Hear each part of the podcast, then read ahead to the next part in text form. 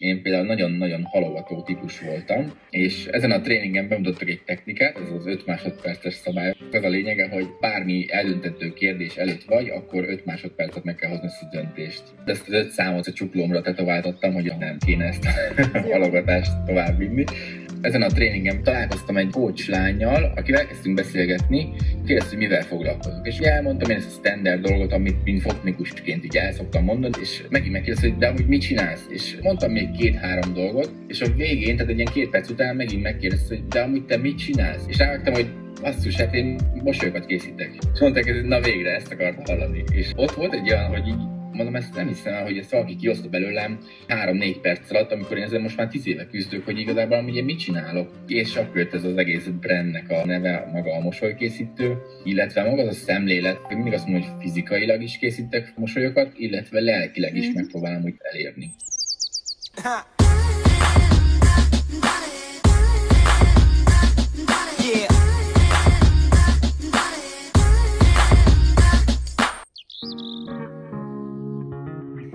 Sziasztok! Üdvözlök mindenkit az egyik rendhagyó epizódunkban, ugyanis a podcast neve ma lehetne Kata, a csajok és Zoli, hiszen az első férfi vendégemet köszöntöm itt az éterben.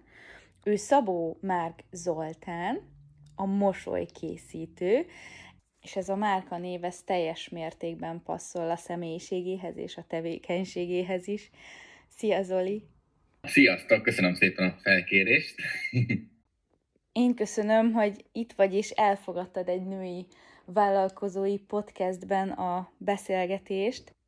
Ugye már a virtuális kerekasztal online beszélgetésünkben is tiszteletedet tetted.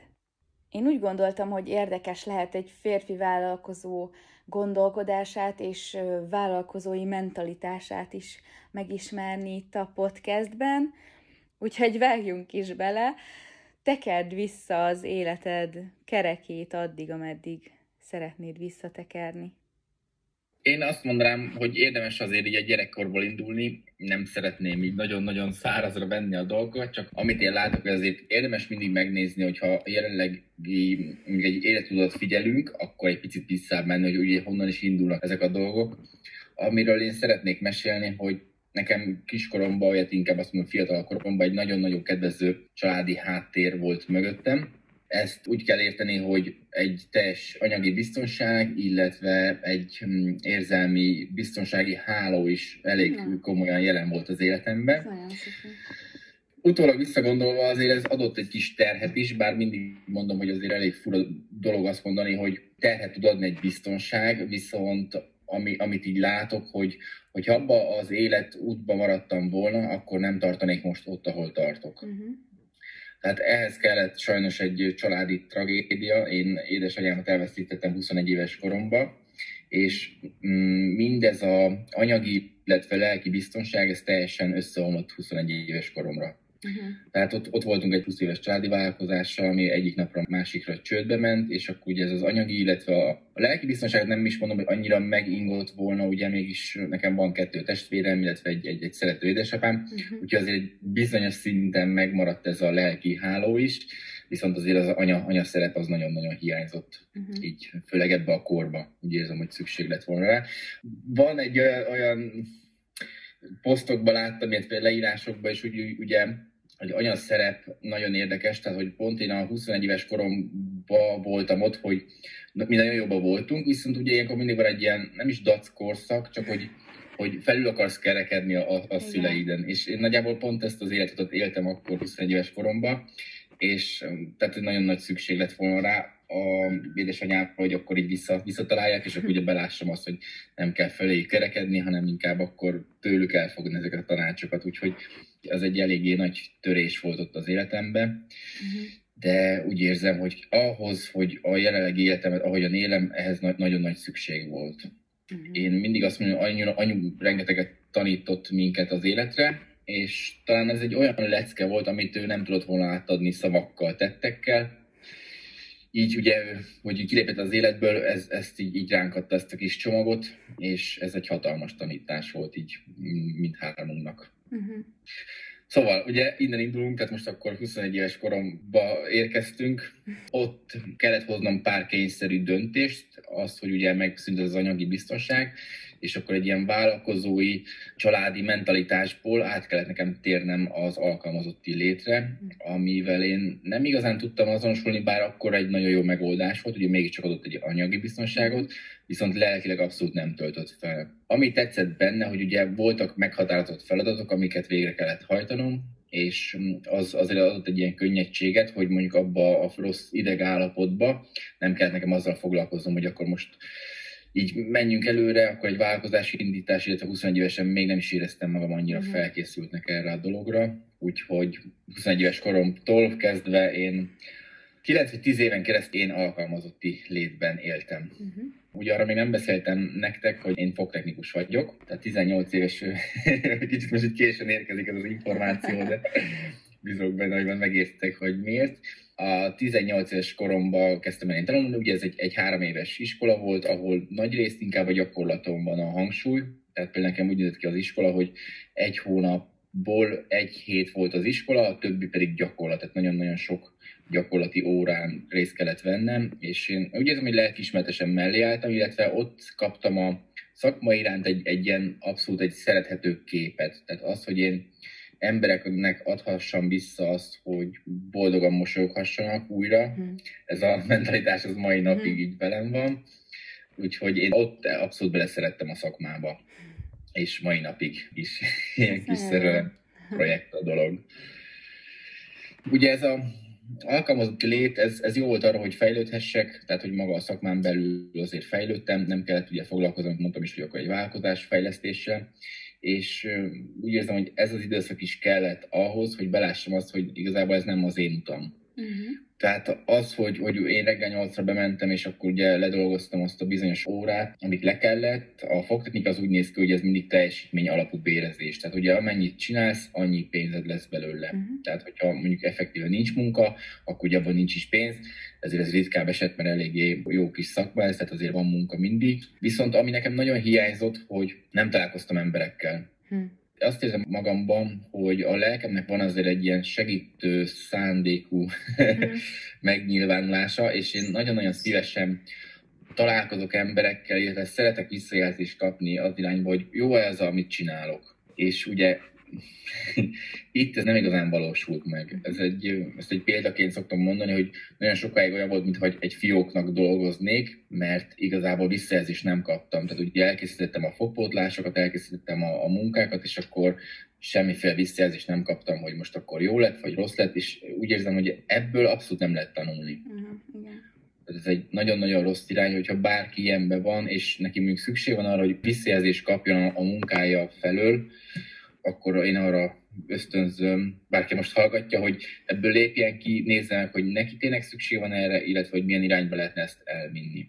Így van. Úgyhogy nekem onnan jött egy ilyen elég erős gondolat, hogy ebből ki kell lépnem. Nem szerettem volna abszolút elhagyni a szakmát, viszont ebben a szakmában nagyon ritka ez ahol meg tud ez valósulni, hogy mint fogtechnikus találkozzak is paciensekkel. Uh-huh. Tehát ugye maga a metódus úgy néz ki, hogy a, a páciens bemegy a fogorvoshoz, ott, hogyha van valami probléma, akkor a fogorvos kezeli, és hogyha fogpótlásra van szükség, akkor ugye vesznek egy lenyomatot, és azt küldik el a fogtechnikai laborba, ahol ugye mi elkészítjük a fogpótlás magát. Uh-huh. És effektíve mi a pácienssel nem találkozunk, vagy nagyon ritka esetben, hogyha az orvos is felkészült arra, hogy bemutassa, hogy igazából kikészíti a munkát. Tehát ugye ezért itt a fogászaton belül nagyon sok olyan ámítás van, amit én nem nagyon szeretek, mert mégiscsak szerintem sokkal bizalmat adna, hogyha valaki látna, hogy kikészíti a fogpótlást. Mm, igen. Illetve a fogorvosoknál is van egy olyan mentalitás, hogy ugye kicsit bújtatják a fogtechnikusukat, és akkor a, a válveregetést ugye mindenképp minden esetben ők kapják meg. Aha. Most már azért találkoztam pár olyan fogorvossal, aki aki azért előszeretettel bemutatja a fogtechnikust is így a háttérből, és ez, ez nekem nagyon szimpatikus, abszolút. Úgyhogy ugye volt ez a kilenc év alkalmazotti státusz, ez felkészített arra, hogy én ebből kilépjek, tehát hogy ez abszolút már a végén ez nagyon nagy teher volt, ugye mm. semmi visszajelzést nem kaptam, nem találkoztam emberekkel, és akkor éreztem, hogy ebből nekem ki kell lépnem. szerencsém volt, én mindig azt mondom, hogy amúgy szerencsés srácnak tartom magam, mm, így is próbálom felfogni a dolgokat, tehát mindig azért próbálom nézni a pozitív részét neki, tehát még egy negatív dologban is én úgy érzem, hogy jól fel tudok állni, levonom a következtetéseket, és akkor megpróbálom a legjobbakat kivenni. Ugye ezt azért említettem édesanyám halálánál is, hogy még mai napig is úgy gondolok, hogy csúnyán hangzik, hogy ez egy, ez egy jó dolog volt, abban a szempontból, hogy engem megtanított mm. úgy élni, ahogyan most élek. Mm. Úgyhogy akkor, amit mondtam, hogy szerencsés időszakom jött így a, mm, a vállalkozás kezdésbe, mert találkoztam egy fogorvossal, aki, aki azt a mentalitást képviselte, amit ugye azért előbb említettem, tehát hogy nagyon mhm. szívesen megadatta a fogtechnikus a pácienseknek, illetve nem éreztem nála azt, amit nagyon sok helyen azért előtte megkaptam, hogy ez az aláfölé rendelt viszony. Mm. Tehát, hogy ő teljes mértékben úgy kezelt, mintha egy partner lennék, mert mégiscsak mi ugye együtt közösen készítjük ezeket a fogpótlásokat, tehát erre szükség van, hogy ne lenyomni akarja a, a fogtechnikust a fogorvos. Azt tuti. Úgyhogy vele így jobba lettünk, és akkor elkezdtünk közösen dolgozni, és teljes mértékben mi átálltunk a digitális fogtechnikára. Tehát az úgy néz ki, hogy most is a mai napig, ilyen 90 százalékban mi csak számítógéppel tervezzük meg a munkákat, uh-huh illetve már a lenyomatvétel se egy kellemetlen érzés a, a pacienseknek, mert ez is egy ilyen szkennerrel készül. Az azt jelenti, hogy olyan, mint egy ilyen nagyobb fogkefe, ezzel be van szkennelve maga a fognak a lenyomata, és ugye mi digitálisan erre készítjük el a fogpótlásokat. Ez egy nagyon-nagyon innovatív és, és jó irány, mert nagyon sok hibafaktor például kivesz a munkáknak a elkészüléséből, uh-huh és nagyon pontos és szép, illetve prezentálható munkák készülnek. Hm. Ami nagyon fontos, hogy ugye előre tudjuk látni, hogy hogy is fog kinézni maga az a fogpótlás és hm. utána van ez legyárt. Hogy ez a, a fogtechnika nagy részt inkább manuál munkáról szól, viszont ezzel a digitális irányjal ki lehet ezt teljes mértékben küszöbölni, illetve amit mondtam, a hibafaktorokat is, uh-huh. És most ezt már lassan három-négy éve, most egy picit, bocsánat, így belekavartam, tehát az alkalmazotti lét közben már találkoztam én vele ezzel a fogorossal, uh-huh. és akkor tehát elkezdtük azért ezt így fejleszteni, viszont maga a vállalkozás az kettő éve indult. Uh-huh. Akkor képzeld el, részt vettem egy tréningen, ahol én nagyon sok tréningre elmentem, és mindig meghallgattam, jó volt, és akkor volt egy ilyen kettő-három napos ilyen flow, hogy akkor most megváltam a világot, és igazából abban maradt ez az érzés. Nem tudom, hogy nálatok volt-e hasonló. Mm. Fordul szerintem, igen. És tehát egy olyan, olyan tréningen sikerült, tehát arra voltunk rá ez egy 60 napos tréning volt, hogy ne csak az elméletet tanuljuk meg, hanem akkor azt ültessük át gyakorlatba is. Uh-huh. Tehát ö, olyan feladatokat kellett nekünk végrehajtani, ami abszolút ilyen komfortzónán kívüli volt, tehát a, a tréning első napján rá kell írni öt ügyfélre, a potenciális ügyfélre, akit mi, mi gondolunk. Uh-huh. Ez nekem egy abszolút így komfortzónán kívüli volt, ugye a alkalmazotti létből, ugye most akkor át kellett kicsit kapcsolni az agyamat, hogy akkor jó, most innentől én akkor vállalkozó leszek, akkor nekem ezt így nyomnom kell viszont ez a tréning ez nagy mértékben segített abba, hogy ezt, ezt teljesen át tudjon kattintani az agyamba. Én azt mondom, hogy egy ilyen sorsfordító dolog történt, hogy egy kicsit mindig is hittem magamba, meg bíztam magamba, viszont ugye ezt nem tudtam gyakorlatba ültetni. És itt, itt az, hogy egy ilyen közös energia, a, a, mi 12-en voltunk egy csoportban, és ez a közös energia, ez egy ilyen kis versenyszellemé ment át, hogy ugye figyeltük azt is, hogy ki, ki mennyi megkeresést csinál abban a hónapban, tehát volt egy ilyen táblázatunk, illetve minden olyan gyakorlatot megkaptunk arra, hogy, hogy minél motiváltabb legyen a csoport, illetve ennek a tréningnek még volt egy olyan vonzata, hogy mi kaptunk egy ilyen kihívó partnert, akivel egy hónapon keresztül dolgoztunk, uh-huh. és ennek az volt a lényege, hogy havi három vállalást kellett csinálni. Ez például volt akkor üzletfejlesztés, akkor volt benne sport, volt benne például hogy mondjuk egy könyvet kellett elolvasni, és akkor ezzel egymást így elkezdtük motiválni, és emögé pénzt is kellett betenni, hogy akkor ilyen vállalásokat vállalunk egymással szembe. Én azt képzelem, az első hónapban az egyik vállásomat azt elbuktam, és akkor ott fizetnem, fizetnem kellett a partneremnek 20 ezer forintot, és akkor ott éreztem, hogy basszus, hát ez nagyon-nagyon kellemetlen, Aha. és uh, itt, itt a, nagyjából kicsit a lustaságom vitt abba, hogy ugye nem, nem sikerült nekem ezt a vállást megcsinálni, és Igen. akkor onnantól a másik hónapban már jóval motiváltabb lettem, és tehát ezt, ezt kiiktattam magamból ezt a dolgot. Van még egy dolog, amit így el szeretnék mondani nektek, Én például nagyon-nagyon halogató típus voltam. hát rettentően halogattam dolgokat. Mm, van emögött azért olyan kicsit az ilyen tragikus dolog is, tehát például maradtam le kapcsolatokról, maradtam le utolsó találkozásokról is a halogatás véget, és én mindig is küzdöttem ezzel ellen, tehát ez, ez egy nagyon-nagyon rossz dolog, illetve hogy valaki ezt hagyja így elhatalmasodni, az, az, az nagyon-nagyon bántó tud lenni, hogy igazából itt is kicsit a lustaság, ez a motiválatlanság, ez teljesen átülni valakinek az életére. Uh-huh. És órák, órák vagy napok, hetek mennek el, hogyha mondjuk egy e-mailt halogattam, hogy megírjak, akkor ok, tudom, hogy elbuktam dolgokat. És ezen a tréningen bemutattak egy technikát, ez az 5 másodperces szabály volt. Ez egy ilyen nagyon viccesen hangzik, mert tényleg az egész a szabálynak az a lényege, hogy a bármi eldöntető kérdés előtt vagy, akkor 5 másodpercet meg kell hozni ezt a döntést és akkor nekem, nekem így valami bevillant, hogy basszus, na végre, nekem erre volt szükségem, és akkor elkezdtem ezt a mentalitást ezt így tovább vinni, és mindenhová átültetni. Tehát például most felugrott, hogy egy fogorvos meg kellene keresnem, akkor ugye régen azon gondolkoztam, hogy mit írjak neki, hol írjak, hívja, mikor hívja, most biztos ebédel nem hívom, és most, tehát hogyha ilyen van, meg volt a tréning alatt is, hogy felötlet egy ötlet, hogy akkor meg kéne keresni egy partnert, akkor tényleg 5 másodpercen belül már kerestem is a számát, és hívtam is. Mm-hmm Szerintem ez egy nagyon nagy tanítás mm. volt az életemben, és mai napig alkalmazom. Ami jó benne, hogy sokáig nekem azért volt egy olyan, olyan problémám, hogy mindig a tökéleteset akartam kivinni. Tehát ugye, hogyha volt egy félkész dolog, akkor mindig nem, nem, majd akkor most még megcsináltatjuk a logót, megcsináltatjuk a weboldalt, és akkor majd, majd amikor készen van, akkor szépen ki lehet publikálni, és ez, ez egy bizonyos szempontból egy rossz gondolkodás, mert ugye ez egy produktív halogatás, és az annyira el fogja aprózni a, a, az energiát, a figyelmet, és minél jobb lesz az a termék, mondjuk egy weboldal, annál több kérdés fog feljönni, és annál nagyobb teher ül ránk, hogy, hogy azt a dolgot azt tényleg kivigyük. Igen. Tehát ez egy nem, nem egy jó, jó gondolat, én úgy érzem. Úgyhogy most már úgy vagyok vele, hogyha bármilyen félkész dolog van, vagy csak ha belekezdek, minél előbb kivinni, és majd is úgy ott fog kiderülni, hogy most ez jó-e, vagy mm. nem. Igen. Úgyhogy igazából az 5 másodperces szabály nekem azt mondom, hogy a tréning mellett egy abszolút sorsfordító dolog volt. A érdekesség, ahogy a, nem akartam, hogy ez alább hagyjon ez a dolog, és um, nem vagyok egy ilyen tetováltatós típus, tehát kettő tetoválásom van, viszont ezt az öt számot, ezt a csuklómra tetováltattam, hogy ezt mindig lássam, hogy ezt így mm. nem, nem kéne ezt a halogatást tovább vinni. Úgyhogy bármikor, hogyha ez van, hogy halogatnék, akkor rá kell gondolnom a csuklóra, vagy rá kell nézni, és akkor... Na, ez egy jó ötlet akkor. Uh-huh.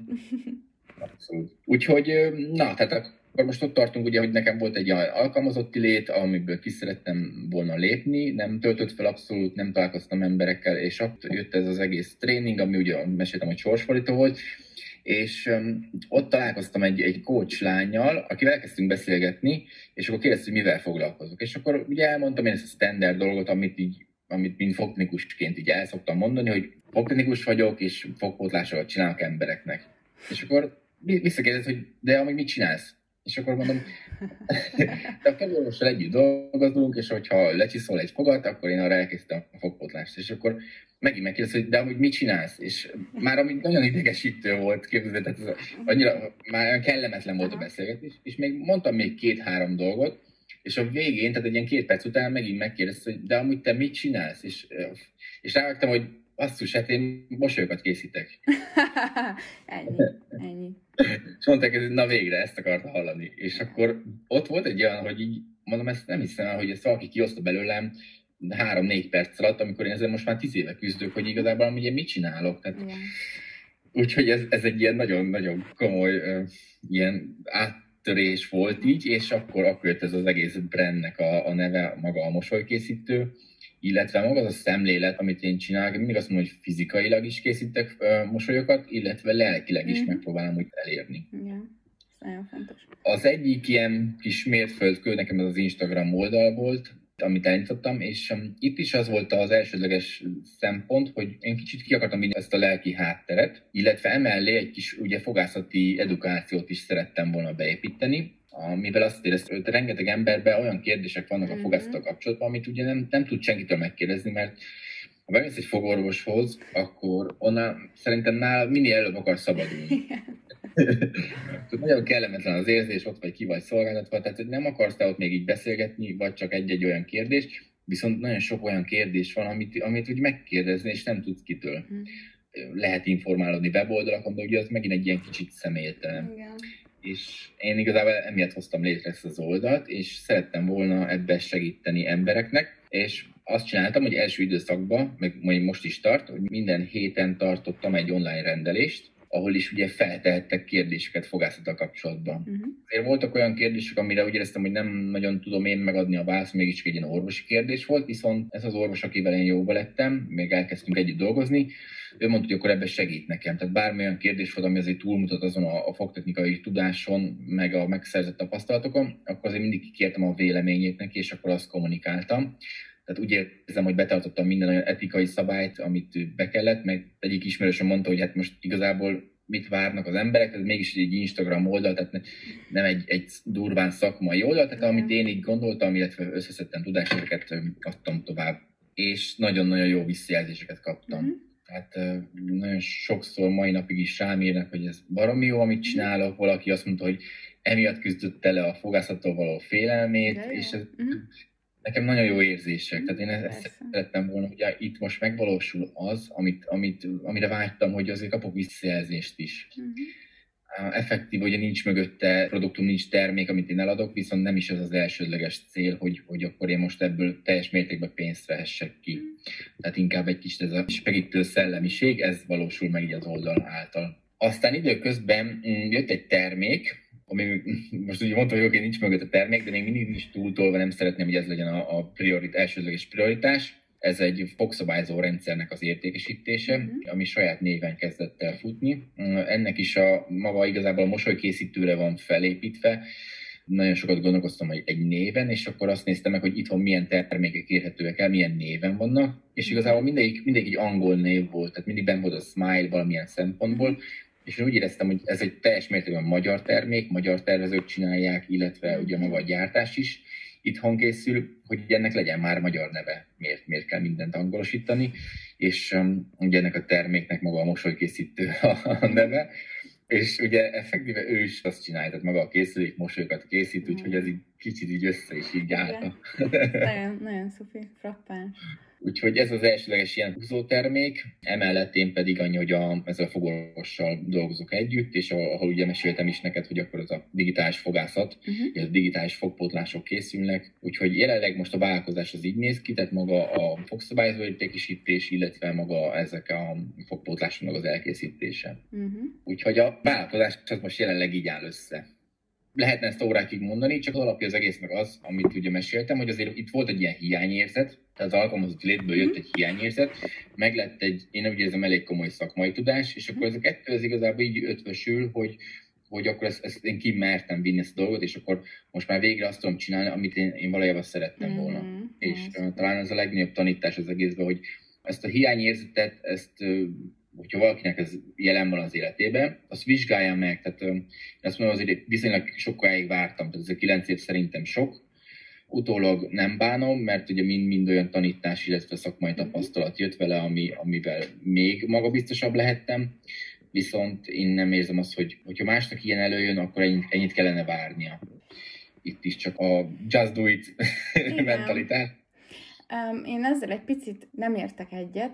Szerintem hmm. erre a kilenc évre volt szükséged ahhoz, hogy teljesen kiforjon így benned. Abszolút. Tehát, hogy valakinek, uh, igen, az a menü csináljuk, ő majd később fog olyasmivel szembesülni és abból tanulni, amit te már mondjuk nem követsz el, mert a kilenc év alatt már megtanultad, hogy mondjuk ezt nem fogom csinálni, mert ezért is. Tehát, hogy nincs olyan, hogy rossz, nincs olyan, hogy sokat vártam. Jól mondtad, hogy szerinted erre szükséged volt, szerintem is. Tehát, hogy senki ne aggódjon azon, hogy nem tudom hány éves, és nem tudom hány évet az életéből mondjuk a rossz munkahelyen, vagy a rossz párkapcsolatban, vagy a rossz, nem tudom, lakóhelyén, vagy bármi töltötte, mert az, az, az mind okkal történik. Tehát, hogy, mm. hogy el kellett azt a bizonyos időt az, azon a helyen, abban a helyzetben töltened, és abból kifort egy másik szuper dolog, úgyhogy... Uh-huh. Abszolút jó, igen, most kicsit ütötte a két, már az én véleményem sajátomat, hogy ne várjam valaki két meg vártam. Tehát én is úgy érzem, hogy erre még szükség, biztos, hogy szükség van, volt. Hát, már, már közben is amúgy azt képzeltem, nem, nem, nem voltam teljes mértékben alkalmazott létbe, mert én közben is már kerestem partneri uh-huh. kapcsolatokat fogorosokkal, csak ugye ezek nem voltak olyan hosszú távúak. Tehát az, az a sok-sok buktató vezetett el odáig, hogy most ugye megtaláltam a megfelelő partnert erre, illetve, illetve most már nem megyek bele olyan játékokba, mint régen. Tehát ez nagyon sok olyan dolog volt, hogy hagytam azt a azt a mentalitást magamra erőltetni, amit mondjuk egy, egy fogorvos képviselt, és akkor persze mindent meg kell csinálni, így kell csinálni, és akkor ugye most már tudom, hogy mi az, amit én tudok, mi az, ahogyan kellene, és akkor most már ez a kommunikáció, ez, ez teljes mértékben egy ilyen egyensúlyban van, tehát nem billenik megint a felé, hogy akkor valaki rám erőlteti ezt a, ezt a dolgot. Tehát mm, én a, azt mhm. érzem sokszor, hogy a, a nem a le, az egyik legjobb válasz. A, tehát ugye most azt mondom valakinek, hogy nem, akkor a mögé, akkor ő is azért belátja, hogy basszus, hát ez a srác az ért hozzá, hát ez miért, miért mondja is. Persze. Tehát a nemből nagyon jó dolgokat ki tudunk hozni, míg, míg egy igenből ugye nem, szinte nem is lehet fejlődni, mert nem, kap, nem kapsz buktatókat, nem lesznek falak, és akkor ha mindent megcsinálunk, akkor úgy megint az, hogy nincs visszajelzés. Tehát ez jó, jó lett, ezt megcsináltuk, és akkor nem tanultunk belőle. Hát hm. Végül is így is nézhetjük. A nemtől ugye azért félünk, mert a kudarcérzéssel kapcsolódik valamilyen szinten, viszont azokat is meg kell élni, hogy kudarcot. Tehát a, a negatívumot, tehát olyan sokan nem merik a negatív dolgokat mm-hmm. megélni, mm-hmm. és meg kell, tehát... Abszolút, abszolút. Azt képzeld el, hogy a, én nagyon szeretem tényleg az Instagramot, tehát most nekem nagyon szívbelő projekt. A, most már lassan kettő éve megy az oldal, egyetlen egy negatív kommentem volt kettő év alatt. Uh-huh, uh-huh, Tehát a, én úgy érzem, az a mentalitás, amit én akarok is képviselni, ez teljes mértékben önazonos, uh-huh. tehát azt is hiszem ki, és egyetlen egy dologba kötöttek eddig bele, az egy Y volt, egy, egy latin szó végére nem tettem oh. Y, és akkor megkaptam, hogy mennyire szakmaiatlan vagyok, és mondom, bocsánat a hibáért, de tehát igazából... De ember vagy, tehát, hogy... Így van, így van ugye ezt is kell figyelni, hogy kitől kapott. Tehát én azt mondom, hogy most egy, egy nagyon durva, olyan komoly szakmai háttérrel rendelkező ember lett volna, akkor megértem, viszont ő nem, tehát nem egy ilyen dolgot képviselt. De a nagyon durva, komoly szakmai háttérrel rendelkező ember is követel ilyesmit, tehát hogy ezzel nem... De lehet, lehet, hogy nem, nem kommunikálta volna ezt felé, sőt biztos. Az meg a másik, igen, hogy ott már van egy bizonyos intelligencia szint. Az érdekelne még engem, hogy hogy kezdtél el a fogászat, épp a fogászat iránt érdeklődni. Meséltem, hogy volt egy családi vállalkozásunk, ez egy egészség megőrző termékekkel foglalkozott, egy gyógyászati segédeszközök, mi kórházakat szereltünk fel, ilyen sebészeteket, illetve apu pedig fogászatok fele fogorvosi székeket és termékeket értékesített. Uh-huh és nagyon sok, sok helyen azért megfordultam, és mindig tetszett a, a maga a fogászati légkör, tehát egy rendelőnek a légkör, mindig egy tisztaság volt, elegánsak voltak. Igen.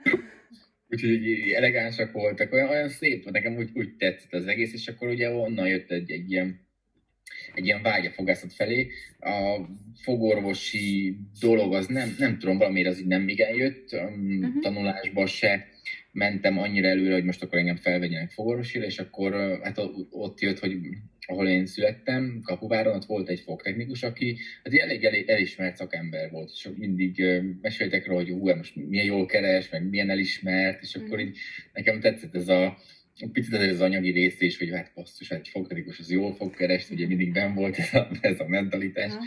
és valahogy én innen kezdett el megtetszeni, és azt képzeld el, hogy amikor első három évben ugye megtanultam a fogtechnikát, nekem tetszett, viszont én kettő évre elhagytam a pályát, mert én visszamentem a családi vállalkozásba, hogy akkor uh-huh. mégiscsak segítsem a szüleimet, és ott elkezdett hiányzni egy olyan dolog, amit, amit ugye a fogtechnikában megkaptam. Tehát amit mondjuk a harmadik évre én kicsit megcsömörlöttem, tehát nagyon sok tudást felszettem, viszont nagyon sok kérdés is jött mellé. Uh-huh.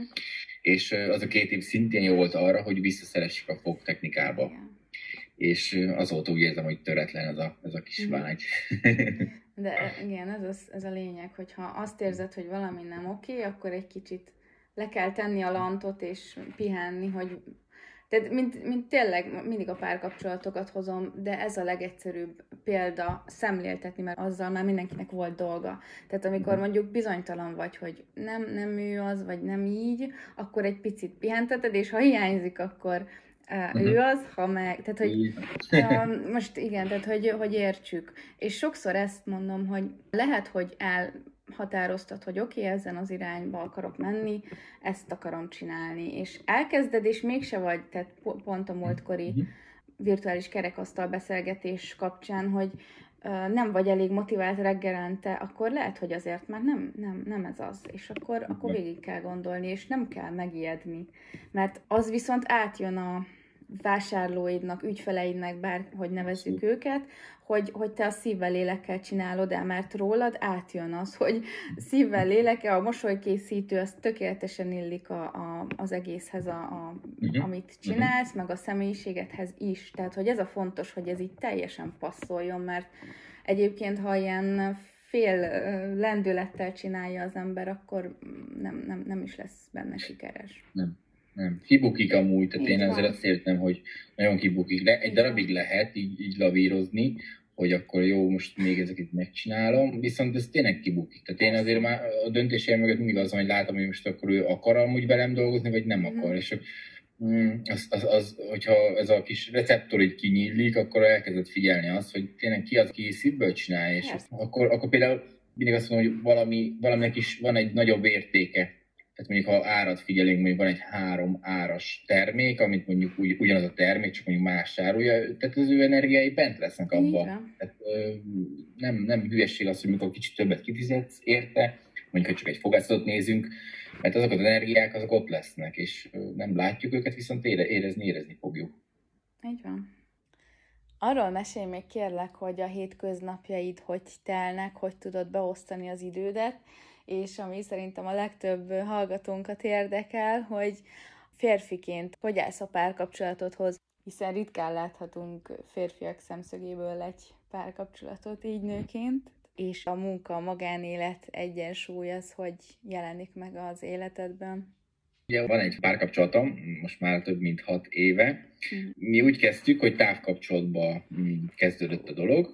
Uh-huh. utána Rami mm, Moson Magyaróvára lakott, vagy Hegyeshalomba, én pedig Sopronba. Tehát ez egy, de effektíven nincs egymáshoz messze a, a két település, viszont nagyon nehéz megközelíteni. Pont Tehát, hogy vagy Ausztrián keresztül kellett elmennem, vagy Magyarország fele, és akkor, tehát igazából egy óra, egy óra tíz perces út volt, de ugye, hogyha ha nagyon sokat dolgozik valaki, akkor azért az egy óra is sokat tud jelenteni. És a, mi azért jó sokáig távkapcsolatban éltünk, és szerintem szintén kellett ez az időszak mm. ahhoz, hogy mi megérjünk arra, hogy egymásnak valóak vagyunk. Nem volt könnyű, tehát én azért, amikor belementem, én mindent szerettem volna, csak távkapcsolatot nem, mm. viszont azért ott a Ramiban láttam olyan potenciált, lelki hátteret, mm. meg ezt a biztonságot, hogy, hogyha vele így hosszú távon élni fogunk, akkor ez nekem jó lesz. és én ezért is bíztam ebbe a, ebbe a távkapcsolat dologba, és akkor ezen idő után átlendültünk, tehát ugye én kiléptem akkor a alkalmazott és akkor a változás hozta el, hogy mi ezt tudjunk költözni. Úgyhogy valaki ezt egyszer megjegyezte nekem, hogy úgy érzi, hogy amiatt is tudtam ennyit fejlődni ebben az időszakban, mert ugye egy ilyen társ volt mögöttem, mint a, a Rami. Hát hogy ne. És ez abszolút így van. Tehát, hogy nagyon sok olyan terhet levett a vállamról, illetve voltak olyan dolgok, amin én mondjuk így sokat agyaltam, hogy akkor ez, ez miért van. Például ő is ezt szokta mondani, hogy ez a kilenc évet, akkor azt ne bánjam, mert ez kellett hozzá. És akkor igazából egy mondattal ezt így olyan szinten így átüti ezt a, ezt a rossz gondolkodást, hogy így azonnal kihoz ebből a negatív megítélésből. Így a hétköznapokban na, nekem azért úgy néz ki, hogy a van mindenképpen egy fix napom, amikor én Ausztriába kimegyek ehhez a fogorvoshoz, és akkor ott közösen csináljuk ezeket a fogpótlásokat. Uh-huh. Ez úgy néz ki, hogy érkezik a, a paciens, beül a székbe, és akkor már ott rögtön amikor le van mondjuk csiszolva neki a foga, akkor egy ilyen negyed órán belül már, már készítjük is neki a fogpótlást, és Ez akkor igen. tudja nézni, hogy hogy fog neki kinézni. Hmm. Szóval egy eléggé, eléggé interaktív dolog, és eléggé látványos. Uh-huh illetve amit ugye előbb mondtunk, hogy az ő energiái is bent vannak ebben a munkában, az enyém is. Ez a kettő energia, ez, ez olyan komolyul ötvösül, én azt látom, hogy tehát félelmetes, amilyen jó arányba jól sikerült munkák lesznek. Igen. Tehát nagyon-nagyon ritka, ami nem sikerül munka, és én, én ezt úgy érzem, hogy a kettőnk energiája ez összetevődik, ez, ez benne van. Uh-huh. Úgyhogy igazából az egyik, egyik a vállalkozásnak az egyik része, ugye maga az a fogpótlásra készítés, a másik pedig a, a fogszabályzóknak az értékesítése. Én nekem most az a célom, hogy minél több rendelőbe be tudjak jutni ezzel a termékkel, tehát igazából most, a, most úgy néz ki, hogy azért szépen fejlődik ez a rendszer. Uh-huh. A, a cél egy országos hálózatnak a mhm. kiépítése, és bízok benne. Most azért ez a kis Covid időszak egy kicsit így betett ennek, tehát nem igen tudtam én személyesen elmenni, és amíg érzem, ez a e-mailes, telefonálós kapcsolatépítés, ez nehezebb ügy. Uh-huh, igen. Tehát ugye mégiscsak a, ezeket az energiákat bár átmennek az online hát, térbe, uh-huh. viszont szerintem csak ilyen 10-20 százaléka, tehát most az, hogy valaki velem találkozik, és akkor én meg beviszem azt a mentalitást, amit én képviselek, azt csak személyesen lehet átadni. Úgyhogy igazából a vállalkozás fejlesztés az most ez irányba megy, hogy akkor ez az országos hálózat szépen kiépüljön úgyhogy ez így, így tevődik össze. Most van egy ilyen kis titkosabb projektünk, egy, van egy dentálhigiénikus lány Pesten, és vele azt vettem észre, hogy nagyon közös a mi mentalitásunk. Tehát ő mhm. hasonló oldalt kezel, mint én, neki is nagyon sok edukációs tartalma van, és most így, így sokat beszélgettünk, hogy közösen valamivel belevágjunk, tehát vannak ilyen fogápolással kapcsolatos um, oktatói videók. Na, szuper. Uh-huh. meg ez a tényleg az edukáció, mert nagyon-nagyon megy a hűítés, én érzem. De ez, jó, a, ez nagyon jó ötlet. Mm, abszolút, de most azt kérdez el, hogy a vakremek világ egy nagyon-nagyon kemény világ, uh-huh. mert az alacsonyabb kategóriás fogkrémekbe rengeteg mérgező anyagot beletesznek, és ez egy, ez egy nagyon-nagyon félelmetes dolog, és mm. nekem ezt a Henny, a dentálhigiénikus lány, ő mutatta be ezt a világot, hogy basszus, ez, ez nem egy jó dolog, és, és itt vannak ezek a nagyon alacsony kategóriás fogkrémek, aminek nagyon jó a reklámja, és ugye ezekben vannak mérgező anyagok, amit elveg nem szabadna bent lennie, de hát valahogyan átmentek ezeken a kis megfelelés termék kategóriákba, és, mm. és nekünk az a célunk, hogy, hogy ezt megismertessük az emberekkel, hogy érdemes egy kicsit több pénzt költeni fogkrémre, fogkefére, mert az hosszú távon az meg tud térülni. Tehát mind úgy a fogunk, fogaink épsége, illetve az egészségünk érdekében. Uh-huh. Úgyhogy most van egy ilyen kis projektünk, amiben bizok benne, hogy hamarosan belevágunk, és akkor ez lesz a harmadik csapás irány nekem mindig van egy fix, a hétfői napon mindig az a rendelős nap, uh-huh. tehát akkor mindig aznap megyek ki Ausztriába. Az, én úgy érzem, teljesen elviszi az energiát, tehát aznap meg például más nem tudok úgy nagyon csinálni. Mostában nagyon sokat sportolok, nekem van heti három ilyen crossfit edzésre járok, tehát az a, a hétköznapokban szépen el van osztva, tehát úgy indul általában azért a, a napom, ugye egy jó kis sport, uh-huh. és akkor utána próbálom minél jobban leredukálni a munkára töltött időt, ezt én azt hogy ez úgy sikerül, hogyha ha a nap elejére van ez beiktatva, tehát hogy ott jóval produktívabb vagyok, mint mondjuk délután. Uh-huh. És én próbáltam azt csinálni, hogy akkor sűrítsünk be mindent erre a délőtti időszakra, amikor produktív vagyok, és akkor uh-huh. ugye délután egy kicsit szabadabb, vagy olyan dolgokkal kell foglalkoznom, ami mondjuk több energiát visz el, ugye ezt mikor említettem ezt a papírmunkát, hogy azért ezt így jó minél előbb letudni, és akkor utána jönnek egy ilyen kicsit ilyen vagy kreatívabb dolgok, amihez amúgy nincs szüksége annyira nyomásra. Én, én azt érzem, hogy én általában mindig nyomás alatt fejlődök, tehát hogyha mondjuk van egy ilyen nagyon laza időszak, abban kevesebb fejlődést érzek. Hm. Tehát én mindig próbálom magamat nyomás alá helyezni, és mondjuk ugye egy ilyen challenge, vagy egy ilyen kívó partner, ez hm. pont ebben segít nekem, hogy akkor egy nyomás alá helyeződjek, és akkor jóval produktívabb tudok lenni. Hm ezt sokáig hogy hibának véltem magamba, hogy miért csak akkor fejlődök. Például én iskolában is úgy volt mindig, előtte nap tanultam meg mindent, de akkor jóval jobban sikerült, mint hogy csak egy picit így felvettem ezeket az információ morsákat, és akkor múltkor beszélgettem egy, egy pszichológus lányjal, aki pont ezt a témát boncolgatta, valakinek erre szüksége van. Igen. És mondta, hogy ő is, ő is így érzi. Tehát, hogy mihez nyomás alatt van, akkor sokkal produktívabb. Én meg pont nem. Tehát annyi félék vagyunk, hogy ez nagyon érdekes, és ez tök mm-hmm. jó mhm. látni. Igen. És ebben nem is nem, én nem, nem, nem tudtam kilépni, tehát ezért próbáltam. Mm, még összejött még a halogatással, tehát ez, ez egy ilyen nagyon-nagyon olyan, olyan nehéz is volt ezzel együtt, most, most már ez így, így teljesen tudtam azonosulni, és akkor inkább vágyjuk arra, hogy nyomás alá helyeződjek. Mm. Na, de ez, ez jó, hogyha tudod, tehát az a legfontosabb, hogy amúgy mondtad is, hogy te ezt hibának gondoltad, holott uh-huh. nincs olyan, hogy hiba, hanem egyszerűen ilyen vagy, és meg kell találni rá a, a megoldást, meg profitálni abból, hogy igen, délelőttök során vagyok aktívabb, akkor oda mhm. tenni azt, ami. Tehát ez mindenkinek magának. Ez megint csak az önismeret, hogy mennyire ismered magad, és tanulmányozni, hogy mi az, ami megfelelő, és nincs olyan, hogy te izé UFO vagy. Én is sokáig UFO-nak gondoltam magam, mert hogy Hát, hogy senkivel nem találkoztam, aki hasonló lett volna így az életem első szakaszában, már mint így gondolkodásmódban.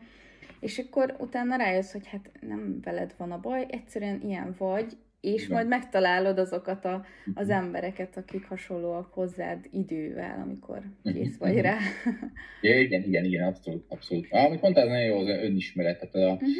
egyik legfontosabb. Én nagyon sok energiát, időt, pénzt költöttem erre, uh-huh. hogy azért ez, ez egy jó szintre csak Itt is van érdekes, mert amúgy nem, nem, nem tudom, honnan hoztam ezt a dolgot, de nekem volt egy ilyen szükségletem, hogy minél több dolgot kipróbáljak, és akkor fejlődjek. Igen. És akkor mindig kérdezték, hogy amikor mentek a, mit tudom, barátom is nyaralni, és akkor én mentem tréningre uh-huh. a kusba, hogy mi, mi a francér mész még megint egy tréning. Hát nem, nem tudom, mennem kell, hogy értem, van egy hívásom, majd meglátjuk, és szerintem ebből nagyon-nagyon sokat lehetett fejlődni. Igen. Meg ha már fejlődésnél tartunk, az megint fontos, amit említettél, hogy a párod. Igen, ez nőknél mindig probléma, hogy olyan párt találjon, aki támogató. Mm-hmm. Ugye te a könnyebb helyzetben vagy, mert mi támogatóak vagyunk, de hogy, hogy a férfiak kevesebben, és, és hogy igen, tehát hogyha már megint arról beszélünk, hogy sikeres szeretnél lenni abban, amit csinálsz, akkor igenis, hogy egy olyan társ kell melletted legyen, aki támogat, és nem lefelé húz, és ez megint majd egyszer egy téma lesz, hogy a férfiak hozzáállása ahhoz, hogy mondjuk hogy tudja azt kezelni, ha egy nő a párja sikeresebb nála éppen a mhm. saját vállalkozásában. Mert ha nem tudja kezelni, akkor ott, ott, ott ne is menjünk bele. Igen, igen, igen. Nem könnyű, én ezt mondom, nem könnyű. Talán az, hogy, hogy ugye férfiak mindig van egy versenyszellem. Tehát amit mondtam én is, hogy a kihívó partnerrel mindig versenyzünk, és akkor ugye most egy ilyen, ilyen párkapcsolatban egy ilyet belevinni, az, az nem egy jó dolog. Egy bizonyos mértékben jó, hogy akkor hú, most ki, ki hogyan, de talán inkább az a közös cél, tehát arra fordítani, hogy akkor ha fejlődünk, együtt fejlődjünk, és a, szerintem ez, ez egy egészségesebb út. Meg hogyha a párod is olyan, hogy ő is ez a mm, kompetitíve típus, hogy akkor neki is szüksége van rá, és mindketten olyanok vagytok, akkor szuper, akkor csináljatok challenge-eket, meg minden. De ha ő nem olyan, akkor úgy, igen, akkor inkább tényleg találj valami havert, vagy valakit. Most mondjuk a nőkhöz beszélek, ugye, tehát, hogy olyan barátnőt, hogy ne a pároddal akarj versenyezni, mert abból sosem nem, sülök, és semmi jó. Nem, az, az tud, tud sérülni, én azt mondom, hát főleg a, talán inkább a férfi sérül, mert ugye neki nincs meg az, hogy most hú, hát majd ő, ő viszi végig az életen, és akkor, hogyha ez a versenyszem bent van, akkor, akkor a férfi fog jobban sérülni, úgy érzem, hogy picit, amit látok, hogy nők, nők jóval szívósabbak, mint a férfiak. Több esetben igen, azért nem véletlenül mi szülünk példának okáért.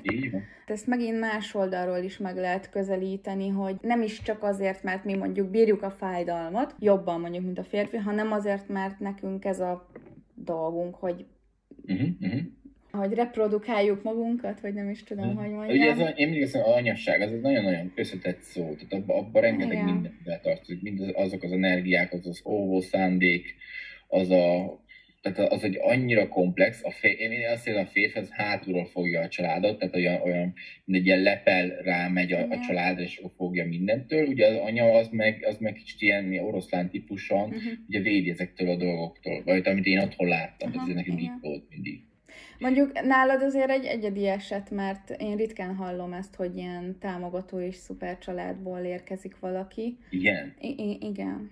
Oh, Tehát legalábbis az én környezetemben ez, meg akikkel találkozom, és ezt nagyon jó hallani egyébként. És az is érdekes volt, hogy te azt mondtad, hogy ez valamilyen szinten hátránynak is érezted, uh-huh. mert ugye aki nem nagyon érzi otthon magát ebben a témában, annak érdemes ugye, tehát arról olvasni, hogy az ő családja miért úgy viselkedett vele, ahogy, tehát, hogy, ahogy neveltetést kapott. Nem hibáztathatjuk a szüleinket, ő ilyen, ez az ő döntése volt. Ő ezt azért csinálta, mert valószínűleg ezt hozta ő is otthonról. Tehát, hogy az utóbbi, nem tudom, 20 évben, vagy, vagy tehát így a 2000-es évek érkeztével jött ez a mentalitás a világba, hogy úgy az egészet lássuk, hogy, hogy mi miért történik. Tehát, hogy a, filo, a fiz, um, pszichológia most fejlődött oda. Régen nem voltak ilyen dolgok, hogy mondjuk a gyereknek a lelkével foglalkoztak a szülők egyáltalán, sőt, magázták a gyerekek, a szülők, meg stb. Tehát, hogy semmilyen ilyesmi kapcsolat nem is volt köztük.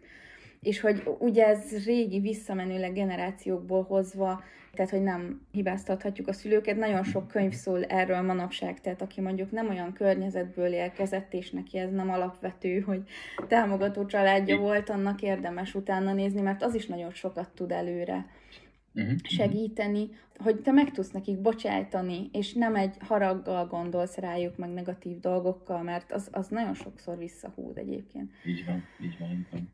Ja, amit én mondtam, ez a hátránynak, nem, idő, Tudom, hogy mire gondolsz, csak kíváncsi vagyok, hogy miért. Ja, ja, ja pont amiatt, mivel hogy minket nagyon-nagyon féltett, tehát uh-huh. minden olyan dologtól meg voltunk óvva, ami, aminek mi kellett, egy kicsit sérüljünk. Igen. Tehát én azért azt, azt tudom, hogy nem voltam egy jó tanuló, nem azért, mert mondjuk így hülye lennék, inkább lusta voltam. Tehát én, én nem volt ez a nyomás, vagy ha nyom, volt, akkor jól teljesítettem, és uh, például azért ebből nekem voltak problémák, és akkor ugyan nem, nem úgy kezelte ez, hogy mondjuk valamilyen szankció, hanem inkább még akkor volt, hogy oké, hát most te ilyen vagy, és akkor ugye ez a túlzott óvás, illetve az, a, a, az anyagi biztonság minket arra sarkallott, hogy, hogy, hogy ne menjünk annyira előre, tehát most akkor beleállunk majd a családi vállalkozásokhoz, szépen mindenki ott eldolgozgat, és ugye ez egy, az egy olyan ilyen álca biztonságot, ami ugye nekem ott kiesett 21 éves koromra. És uh, tehát azt, azt úgy utólag érzem, hogy, hogy az túl biztonságos volt, de mondom, nagyon jól éltük akkor meg. Így utólag azt mondom, hogy túl biztonságos terep volt, és uh, abból nehezebben tudtam volna fejlődni. Tehát hogy attól féltem, hogy meg volt hozzá mondjuk az intelligencia, hogy akkor azt lássam, hogy ez egy jó dolog, viszont nekem túl kell lépnem. Ahhoz kellett ez a negatív dolog, hogy én nagyobb mértékben tudjuk fejlődni. Ez azért érdekes, mert pont amit mondtam, hogy ugye én azzal találkozom, hogy nem a támogató család uh-huh. vette körül az embert gyerekként. Tehát amit most mondtál, én szerintem egy évvel ezelőtt így néznék, hogy mi, hát nem hiszem el, hát örüljél, uh-huh. hogy... Így van, így Viszont van egy könyv, amit én elolvastam, és így teljesen, um, sőt, mondom, tehát rengeteg ilyen könyv van, de én a Szeretettel sebezve, Ás Tipkovics Erika, na, oh, ezt a könyvet... Igen? Pont kapuvári ő is szerintem. Igen? Ezt a könyvet én elolvastam, és teljesen kinyílt előttem így minden, hogy pont arról szól, hogy nincs olyan, hogy jó szülő, meg rossz szülő, hanem olyan vagy, hogy elég jó szülő, aki úgy próbál tényleg minden szempontból támogatni, tehát mondjuk nem túl félt, hanem megengedi, hogy egy kicsit orra essél, és a saját hibáidból tanuljál, de az, fú, az nagyon ritka. Tehát, hogy Aha. a nagyon szerető szülő is, pont amit te mondtál, ő is pont azzal tud téged később hátráltatni idézőjelben, hogy amikor ott vagy, hogy neked most akkor a sarkadra kéne állni, és a saját életedért felelősséget vállalni, akkor nem tudod, hogy mit tegyél, mert mindig mögötted volt valaki. Ugye? Tehát ezt mi nem tudjuk elképzelni, mert mi általában azt érezted, hogy gyerekként nem támogat, meg esetleg tényleg bármilyen szintű bántalmazást kaptál, Viszont nekünk nem volt ilyen problémánk, legalábbis sok eset, tehát a legtöbb esetben, hogy mi rögtön tudtuk, hogy hogyan álljunk a sarkunkra, mert Aha. ugye már gyerekként is esetleg erre rá voltunk kényszerítve. Tehát, hogy ez, ez nagyon érdekes, hogy, hogy sokszor az, aki úgy gondolja, hogy ő neki mondjuk nagyon rossz gyerekkora volt, ő többet tud belőle profitálni. Tehát, hogy ezt a könyvet mindenképp olvassátok el, hogy kitáguljon így a, a néző pontotok, ez most ilyen hitvallásokon, tehát hogy kinek milyen a vallása, vagy miben hisz ezeken felül, az én véleményem az, hogy valószínű, hogy nem az az első életem itt a Földön, Igen. és hogy az általánosságban, hogy melyik családban én most leszülettem, azt megválaszt tartottam én már akkor valamiért. Mm. Tehát az én fejemben az élet az egy videójáték, és a Aha. level egy szinten kezdjük még, yeah. még sok évvel ezelőtt, és most a level akár hanyadikon vagyok én már, és már bizonyos dolgokat megéltem, és pont erre a challenge volt nekem szükségem, hogy egy ilyen családba szülessek, amilyen beszülettem. Mhm. Neked pedig pont arra, amiben most te születtél. Tehát, hogy valójában te választottad azt, hogy, hogy neked ezt a leckét meg kell tanulnod egy ilyen családban felnőni. Na, jó, jó, hogy mondtad. Nekem van egy ilyen, nem tudom, hogy fura szemlélete, vagy nem. A, én mindig úgy érzem, hogy az a, az a lélek, ahonnan mi érkezünk, az ugye kiválasztja ezt az életutat, amit te is mondtál. Mm-hmm. És én mindig úgy éreztem, hogy a, az a lélek az jóval tisztább, illetve bölcsebb, amikor kiválasztja.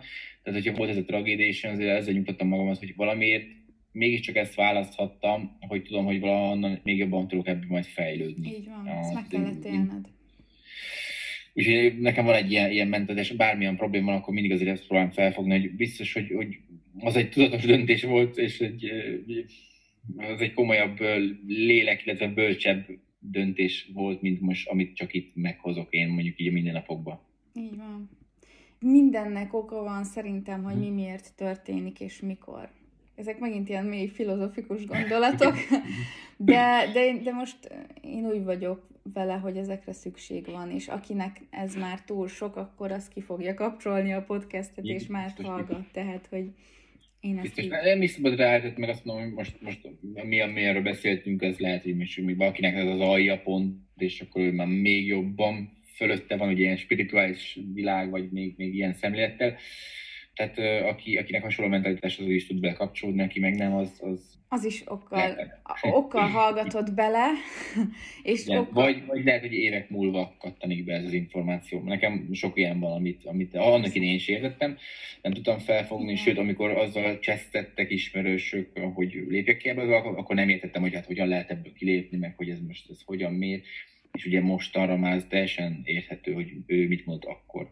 Hát igen, megint lehetne bizonyos filozofikus mélységekbe leásni még a továbbiakban, viszont szerintem összegezzük a beszélgetést.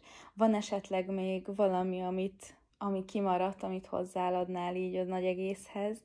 Így szummázva az egész beszélgetést, tehát hogy aki meghallgatta végig, az bizony benne, hogy látja azt, hogy kellenek ezek az időszakok, kellenek a, a lenti időszakok is, mm-hmm. tehát én most kaptam egy olyan, olyan negatívat egy ilyen pár hónapja, idézetes negatív dolgot, hogy én azért nagyon nyomom ezt a pozitív szemléletet. Ez nem egy álc, nem egy ilyen máz, én nagyon szeretem pozitívan nézni a dolgot, viszont én belemegyek a negatívba is. Tehát az, amit nektek meséltem a kerekasztalgó beszélgetésben, hogy azért nekem van ez a évi három-négy nap, amikor azért nekem nagyon-nagyon negatív gondolatok jönnek, uh-huh.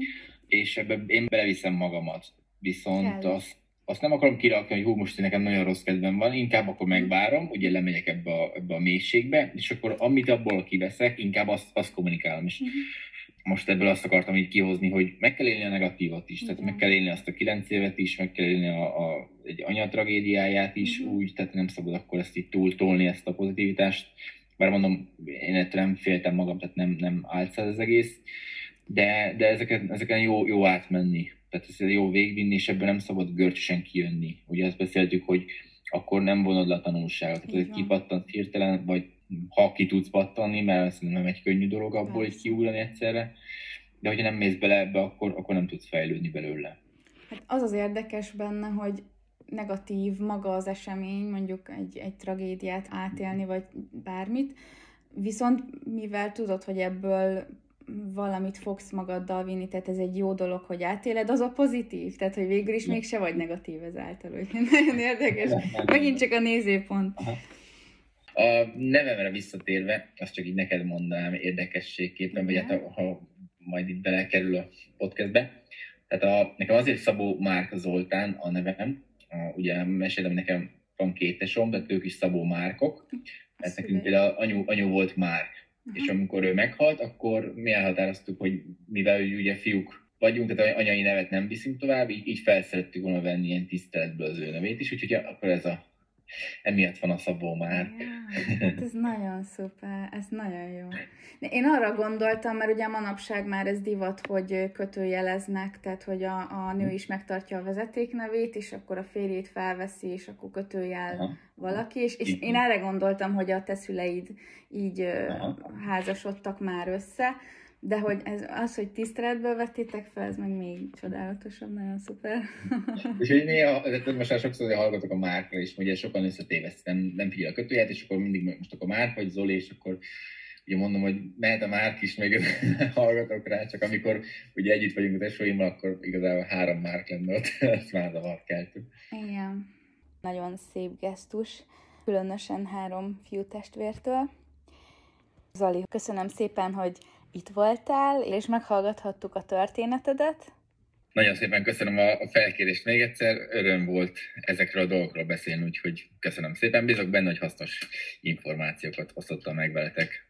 Mindenképpen, és biztatlak titeket arra, hogy keressétek nyugodtan az Instagramon szerdánként idézőjeles online rendelést tart, és ott is továbbra is szívesen segít nektek, bármilyen fogászati kérdésetek van.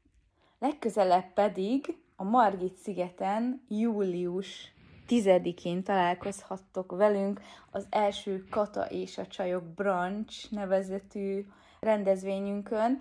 Az esemény ingyenes, viszont regisztrációhoz kötött, ugyanis limitált létszámot tudunk fogadni. Bővebb információt a kata és a csajok.hu-n találtok, úgyhogy találkozzunk ott a Margit szigeten. Addig is sziasztok!